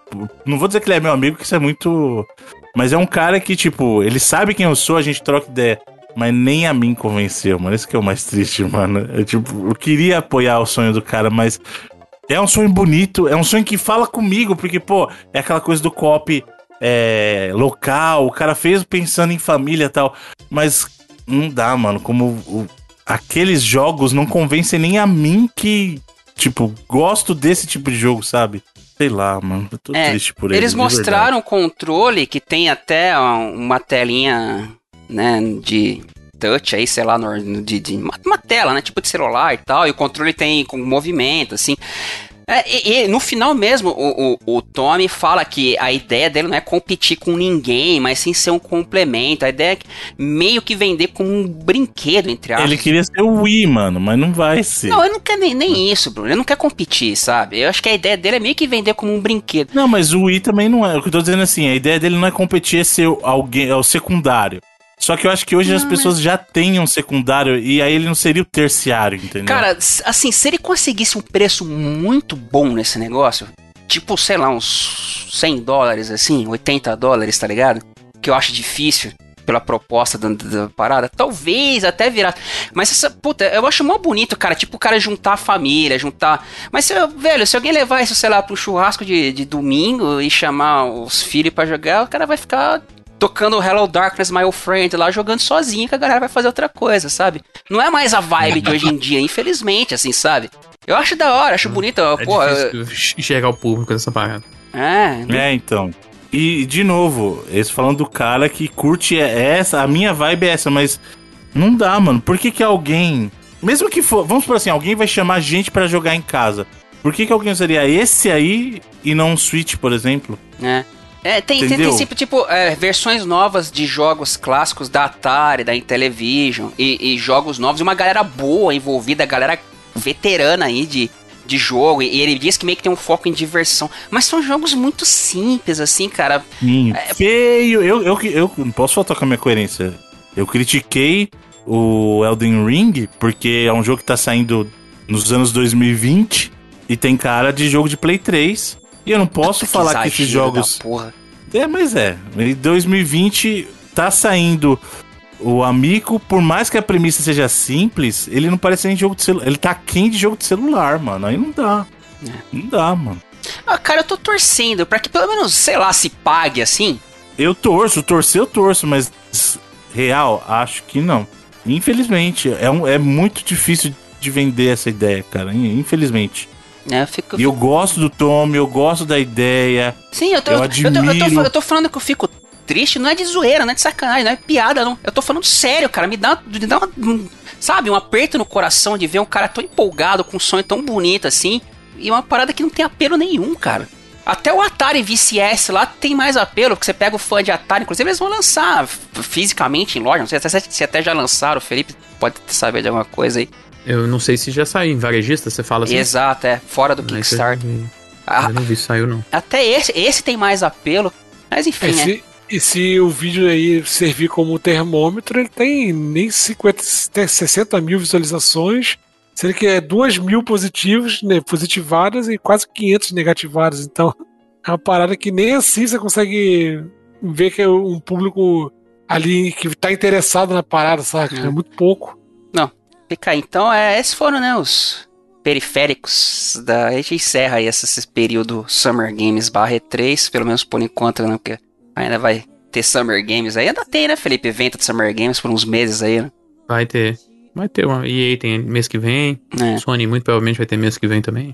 E pra finalizar aqui a sessão de vídeos um pouco mais longa devido aí aos eventos, tivemos um gameplay de Salt & Sacrifice, que apesar de estar visualmente um pouco diferente, eu acho que tá legal e jogabilidade bonita, eu também gosto bastante do primeiro, acho que eu vou jogar esse também, falamos lá quando apareceu no Summer Game também, né? E uma revelação muito interessante, um vídeo de um jogo que surpreendeu, talvez pelo motivo errado, que é o Space Jam: A New Legacy The Game, que é um jogo baseado no novo filme do Space Jam, meio que uma segunda parte lá do clássico dos anos 90 com o Michael Jordan, só que agora com o LeBron James e a galera da Looney Tunes, e vai ter um jogo que qualquer pessoa, creio, que joga videogame ou que tem, sei lá, um mínimo de contato esperaria um jogo de basquete, e ele é um beat'em up, assim é meio esquisito, né? Vai vir como um perk do Game Pass e uma semana depois vai virar free to play pra tudo que sair aí. Então fica o vídeo mais pra curiosidade. É claramente um bagulho licenciado, né? Pra aproveitar aí, não muito pensado no jogo. Eu gosto Vamos ver, né? Decepção define. Pois é. É isso aí, gente. Vídeos, trailers, eventos e afins. Muito bem, muito obrigado, senhor Edu Alrai. Agora vamos para os lançamentos com o nosso querido Felipe Mesquita. Vamos lá, bem rapidinho. Essa semana a gente teve multiplataforma Alex Kidd in Miracle World DX. Remake aí, visual de Alex Kidd, sai pra PC, PS4. Felipe, high five, porque a gente é da mesma dimensão do efeito Mandela aí que eu sempre falava. É difícil falar. Pois é, muito estranho, mas não tem o Dan, né? Saindo pra PC, PS4, PS5, Xbox One, Xbox Series e Nintendo Switch. Outro jogo multiplataforma, Dungeons & Dragons Dark Alliance, jogo RPG de co-op aí pra 4 jogadores, saindo pra PC, PS4, PS5, Xbox One, Xbox Series e saindo no Game Pass também. Basicamente nas mesmas plataformas, saindo Scarlet Nexus, jogo novo da Bandai Namco, PC, PS4, PS5, Xbox One, Xbox Series, jogo de ação, né, da Bandai Namco. E por último, nos multiplataformas aqui gerais, os jogos da Olimpíada de Tóquio de 2020, jogo da SEGA aí saindo para PC, PS4, é o Olympic Games Tóquio 2020. Eu quero deixar bem claro, esse momento é importante, a gente registrar que é a primeira vez na história do mundo, não só dessa indústria, da história do mundo, em que um jogo de esporte está atrasado, porque geralmente é o contrário, tipo em 2021 já está saindo FIFA 2022, o Madden 22... No máximo, o F1 sai no mesmo, com o nome do mesmo ano, o MLB isso. Sai com o nome do mesmo ano, no máximo isso. E nós estamos em 2021 anunciando que os jogos de Tóquio 2020 chegaram pro videogame, olha que coisa. E saiu aí pra PC, PS4, Xbox One e Switch. Especialmente o senhor Rodrigo Cunha aí, Legend of Mana Remastered, tá indo pra PC, PS4 e Nintendo Switch também. Remaster de um RPGzinho clássico aí. Do Play 1, lindão. Play 1. Tá bem bonito. E Por último, 2 jogos pro Switch. Um é o Tony Hawk's Pro Skater 1+2, um remake aí dos 2 primeiros jogos, que saiu para outras plataformas no ano passado, chegando agora no Switch. E o Mario Golf Super Rush, jogo novo de golfe aí do Mario, também chegando pro Nintendo Switch. E é isso aí. Eu só quero fazer um comentário breve antes de passar pro Rodrigo. Alex Kidd DX. Amei o visual. Odiei o que fizeram com a trilha. A trilha não tem coração. Essa trilha não tem coração, cara. Você chegou a pegar o jogo, pegaram... Bruno, já? Não peguei ainda. Eu vi do pessoal jogando mesmo, acompanhei a live. Inclusive, o Jurandir jogou o jogo praticamente inteiro lá. E falta coração na trilha, cara. O visual achei fantástico. O modo de você alternar entre a versão clássica e a nova é muito bacana. Lá em tempo real, que a gente está acostumado a ver já em vários jogos, né? Mas a trilha, arrancaram o coração da trilha, cara. Porque assim, eles mantiveram o mínimo possível da trilha original. E aí falaram assim, vamos amenizar um pouco. Porque eu entendo também. A trilha do Alex Kidd, ela é bem repetitiva e às vezes irrita, pra quem não tá acostumado, irrita. É um loop de poucos segundos, assim, né? Sim, mas assim, eles arrancaram o coração da trilha, cara. Ficou muito qualquer coisa, sabe? E não que seja ruim, é muito bom. Assim, são músicas chiptunes curtos e muito bons e muito marcantes e tal. Tá certo, a gente pode também enviesado porque esse jogo vinha no console, então essa música ficou meio que enfiada na nossa cabeça, mas eu acho que são chiptunes bem legais. Uhum. Não é só pra deixar aí minha opinião, eventualmente eu vou jogar, mas como isso não é do gameplay, que até já me disseram que o gameplay tá bem parecido com o original mesmo, e eu até gosto do gameplay dele, eu entendo. Como são outros pontos, como visual e música, eu gostaria de destacar. Visual super legal, gostei do que fizeram. Música, detestei.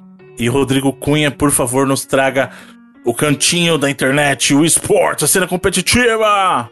Yeah! Eu não sei se vocês chegaram a ver, mas o PES 2022 recebeu aí ontem, se eu não tô enganado, meias. Um demo pré-alfa, do nada, assim, foi lançado do nada nas lojas. Ele nem chama PES, né? Futebol game genérico. O nome tá maluco. E o pior que é verdade, Bruno, é verdade. Vai ver, os caras já estão abraçando, mas é um jogo genérico mesmo, é isso aí, futebol. Cara, não testei não, confesso que não tenho interesse não. Aí, pra quem gosta do futebolzinho, tem um demozinho já disponível pra você poder baixar. E eu tô trazendo até porque a gente não costuma trazer demo, né? Mas como foi muito do nada, sem avisos nem nada, então tá aí feito a notinha. A gente teve uma carta lá na China de Yu-Gi-Oh! Que teve um leilão suspenso, porque é uma carta que vai... Tudo bem, ela era rara mesmo, só que o valor dela era em torno de 46 mil dólares. O que daí, 228 mil reais, E só que ela foi tendo oferta. Já tinham 18 mil ofertas em cima dessa carta.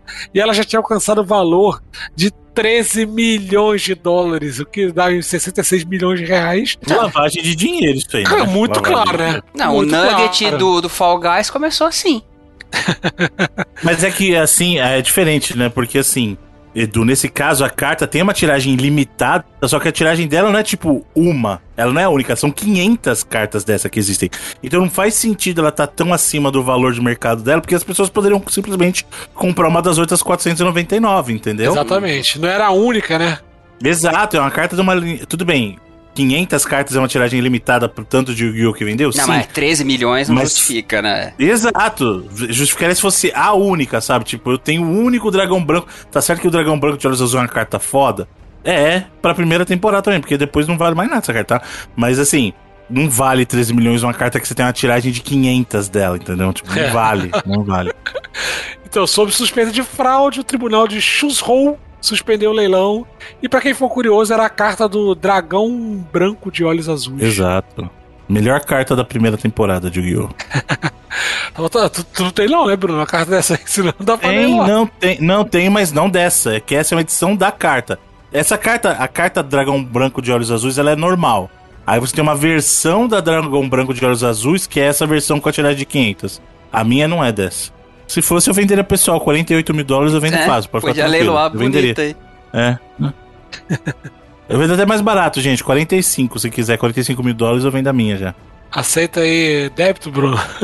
Pode ser no Pix. Faz o Pix, né? E pra fechar a notícia dessa semana, a sessão aqui, vamos falar um pouco de Dota 2, que inclusive recebeu recentemente o novo Battle Pass. Eu quero ver como é que eles vão fazer com a premiação do Internet desse ano, né? Porque ano passado a gente não teve. E todo o valor acumulado ficou prometido pro Battle Play, pra premiação desse ano. E a gente já tá tendo passe de batalha de 2021, então vão ter valores astronômicos aí esse ano. Não, eu tô imaginando quanto que vai ser esse prêmio. Que... É, já tava com 40 milhões, né? Nossa, cara, vai. Nossa, e já normalmente já é meio que recorde ano após ano. Pois é, então vamos ver aí como é que vai chegar. Bora montar um time aí, cara. A galera elogiou bastante o Felipe. Eu já tava pensando em fazer um nosso, assim. A gente podia. A gente podia juntar uma grana e fazer um torneio entre nós quatro. Entendeu? O torneio só nós quatro? Ganhar, pô. Não, Dota? Então. Não de Dota. Um torneio qualquer. A galera dá a grana, a gente faz o nosso torneio e entre nós quatro a gente escolhe alguma coisa. Dota, Bocha, sei lá. Mas se tiver fazer um International também, tipo, cara, a gente mal consegue arrecadar grana pra manter o projeto, quem dirá? Pois é. Mas aí quem sabe a pessoa se empolga quando envolve disputa aí, ó. O Felipe adora disputa, mano. Felipe tem cara, você começou mesmo. Eu sou bastante, eu sou muito. Fico bem nervoso, inclusive. Não, mas eu tô falando que você gosta de investir em disputa, entendeu? Assim, mas eu não jogo ela, né? Porque aí é difícil. O Felipe vai ser o manager da parada. Exato, aí. Mas não foi nem por isso que eu citei o Dota 2, porque o International 2021 que a gente acabou de citar aí, ele pode mudar de local e sair da Suécia, porque o pessoal lá, as autoridades suecas, eles não reconheceram o campeonato de Dota 2 como um torneio de esporte de elite. Então isso aí vai dificultar a galera conseguir o visto, né, por causa da pandemia do Covid-19. Então o pessoal da Valve aí chegou a fazer um pronunciamento oficial. E tá meio aí obscuro onde é que vai ser o próximo International. Tem que ficar de olho, porque tá em cima, né? Acontece em agosto, já tá no final de junho aí. Então eles estão dando uma procurada aí pra ver alternativas, caso isso realmente se concretize lá na Suécia. Imagina, Bruno, tem que mudar um torneio de 40 milhões de dólares aí de cima da hora, assim. Ué, tem um... Acabou de acontecer isso aí. Pior que é verdade. Lá, se quiser um governo irresponsável, é só ligar pro Brasil, que eles aceitam. Né? Quiser lições aí. É, eles aceitam na hora aí, se quiser fazer. E adoram a mamata, hein? Diga-se de passagem. Mas tá aí, Bruno. Fica a nota e a torcida, porque tudo saia bem com esse campeonato. Que não vem pro Brasil, inclusive. Muito bem. É isso? É isso, senhor Bruno Carvalho. Muito obrigado, querido Rodrigo Cunha. Muito obrigado a todos, queridos e queridas amigos e amigas gamers que nos acompanham neste momento. Lembrando que o Reloading, esse podcast que você escuta agora, é apenas parte do todo que você encontra lá no nosso site, reloading.com.br. Lá você encontra o nosso arquivo, o acervo do mestre das artes audísticas, senhor Edu Alrai. com a sua incrível locadora e o queridíssimo Rewinding. Temos também, claro, a edição dele nos podcasts de 98,77% da internet. Gostei. Né? Diminuindo um pouco aí. Tá diminuindo um pouquinho? Só então atenda, 90... Agora só atenda em horário comercial. É isso aí, né? Deixe seu recado e na segunda-feira resolvemos, né? Tô precisando dar um jeito na vida aí, que tá difícil. Isso aí.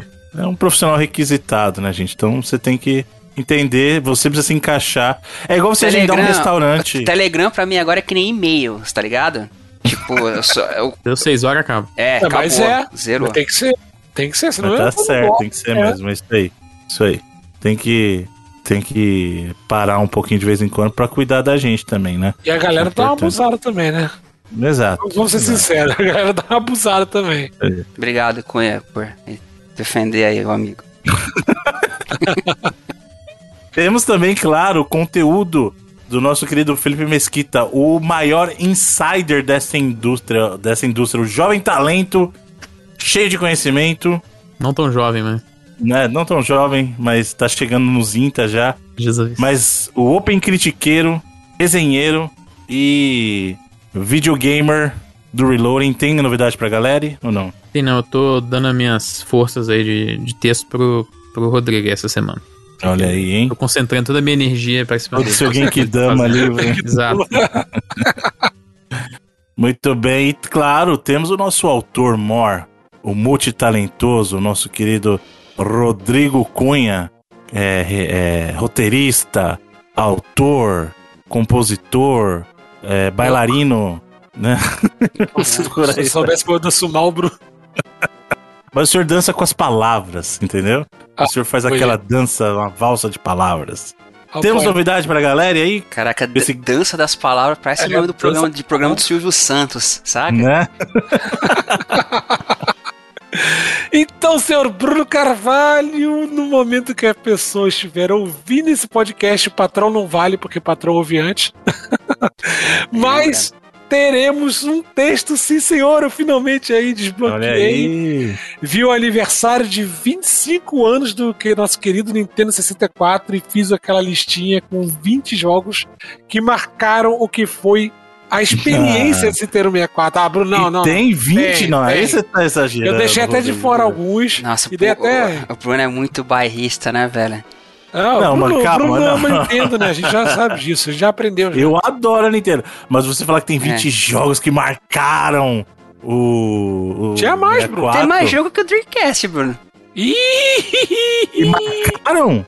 Porra! Nossa! Fácil! Não. Eu vou botar aqui jamais. O Dreamcast, puta, se pensar 5 já é difícil. E aí? Lógico que não. Eu te falo 5 agora. Shenmue. Shenmue 2, Sonic Adventure, Sonic Adventure 2. Eu acho que não. Crazy Taxi, Space pronto. Channel 5. Fechou, Crazy Taxi, pronto. Não, Resident Evil, Code Verônica. Space Channel 5, só você que lembra. O Bruno foi lá na prateleira. O ódio do Bruno sumindo aí que ele melhorou de lado. É porque fica atrás de mim os jogos de Dream aqui. Mas os jogos de esporte Então lá de cabelo, né, Bruno? Não, o quê? Ó, os jogos de esporte marcaram. As pessoas lembram com lágrimas até hoje. Eu jogo o NFL. Sim, e o NBA 2K até hoje. Tá até hoje na Videogames Live aí todo mundo. De 5 jogadores da temporada de 2000 da NFL. Phantasy Star... Não, calma. Phantasy Star, o online. Tá, isso é Bomberman bom. Online. Oh, nossa, marcantaço. Tá na lista de todo jogador de videogame. Mas bacana que você encontrou 20 jogos aí. Só dou pra você Mario 64, Zelda Ocarina of Time, GoldenEye 007... Não, gente, não vai estragar meu negócio. Ah, desculpa, vai dar spoiler, deixa ele. Pô. Eu vou ler depois esse artigo, porque eu tô curioso pra ver esses 20 jogos que marcaram. Tinha 30 na pré-list, olha lá. E olha, mas você botou. Você botou Quest 64, certeza que você colocou Quest 64. Não, botei Quest 64 e já deixa uma polêmica aqui, tá? Eu não botei Majora's Mask porque eu não quero repetir série. Aí, tudo bem, mas você pegou e botou. Não vou te apoiar. Smash, Smash. Mas aí eu roubei pra botar o Majora's, tá? Eu citei ele dentro do Ocarina of Time. Tá bom, tá perdoado. Ah, Smash surgiu no Nintendo 64, né? Então, aí ele botou Smash, botou Mario Tennis, aí é a mesma Bruno, o que toca na videogames live? Smash Bros ou NHL 94? Qual música licenciada? É. Smash é um pupurri de um monte de coisa também, mano, né? E o primeiro Smash é bem ruim, vamos falar a verdade. A hora que você pega o Crazy Taxi, eu amo o jogo, mas você tira as músicas, vai 60% do jogo embora junto. E o Bruno fala que hoje em dia é ruim, mas na época era bom, Bruno. Não era não, na época o Smash já era ruim, mano. Não, senhor. Eu conto inclusive essa história na matéria, mas teve muita jogatina que a gente levava a televisão pro Play, o videogame, o meu amigo Luizinho de infância.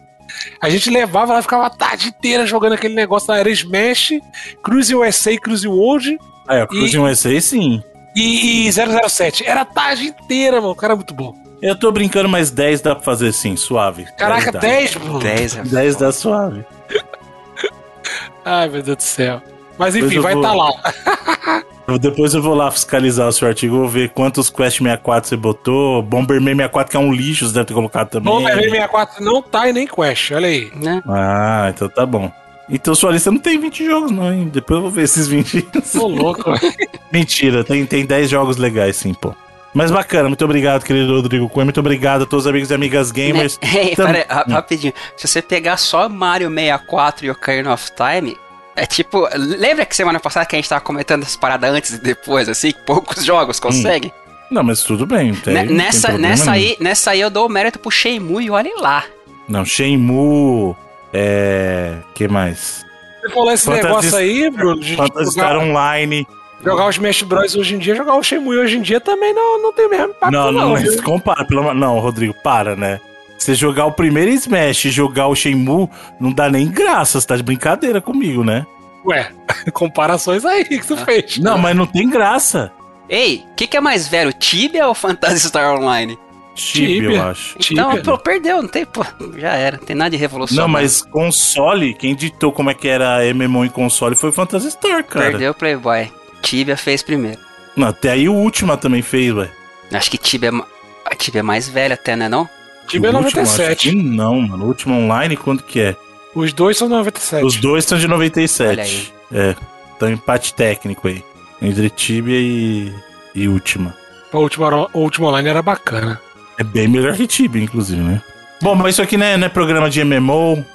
Aqui não é programa de drogas. Vamos falar dos amigos e amigas gamers que colaboram conosco lá no sistema de patronagem. Muito obrigado, queridos e queridas.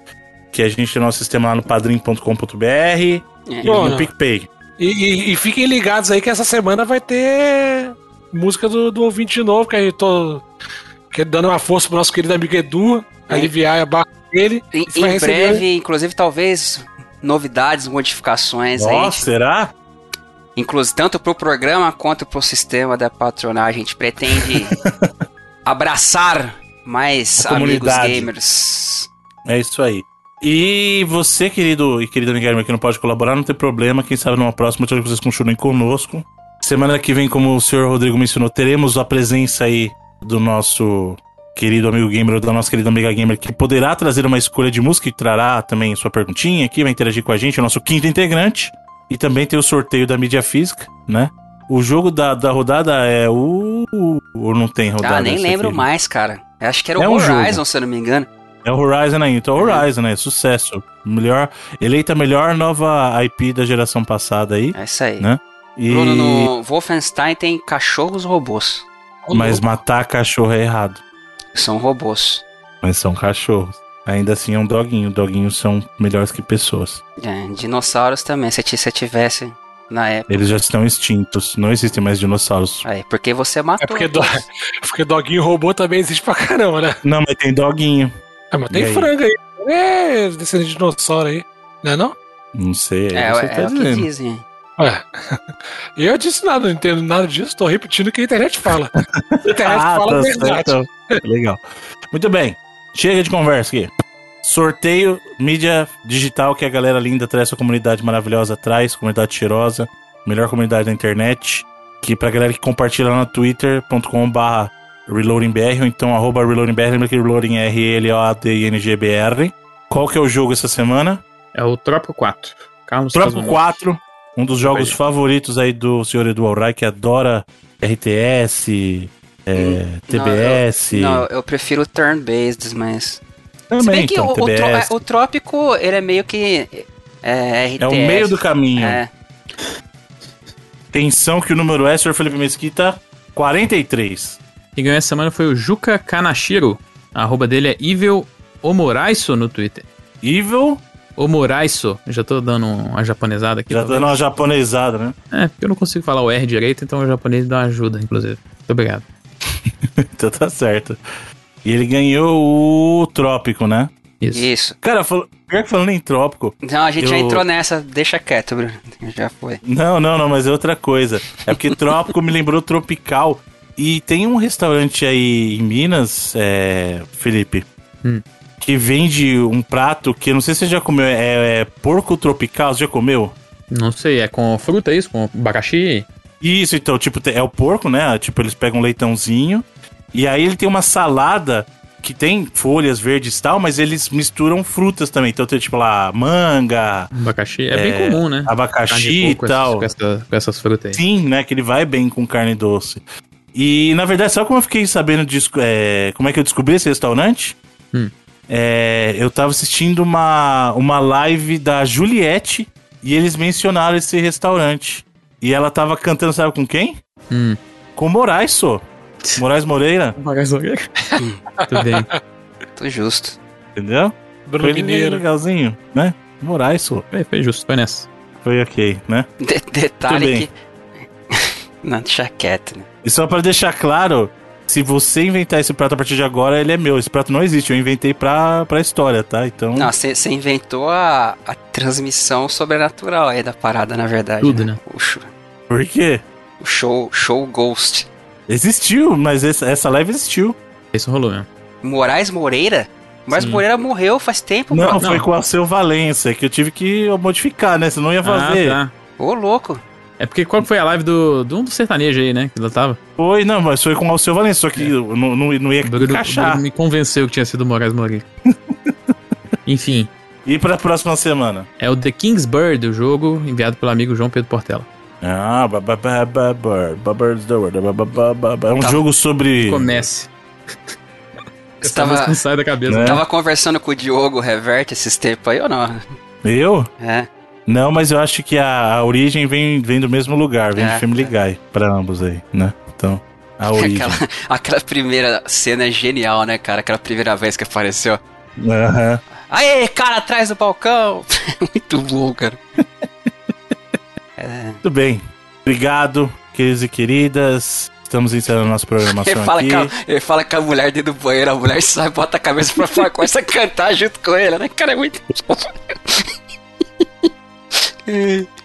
Falou o jogo? O próximo? Falou. Você puxou Bird, a piada do jogo aí. Bird aí, caramba. Caraca, eu tô com a memória muito ruim mesmo, mano.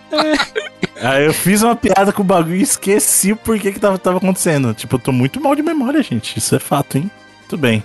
Toda semana nós temos esse programa que você pode baixar no seu agregador de podcast de preferência lá, ou no Spotify, no iTunes, ou no Deezer, com a escolha de um dos membros dessa bancada. E essa semana a escolha é sua, Rodrigo Cunha.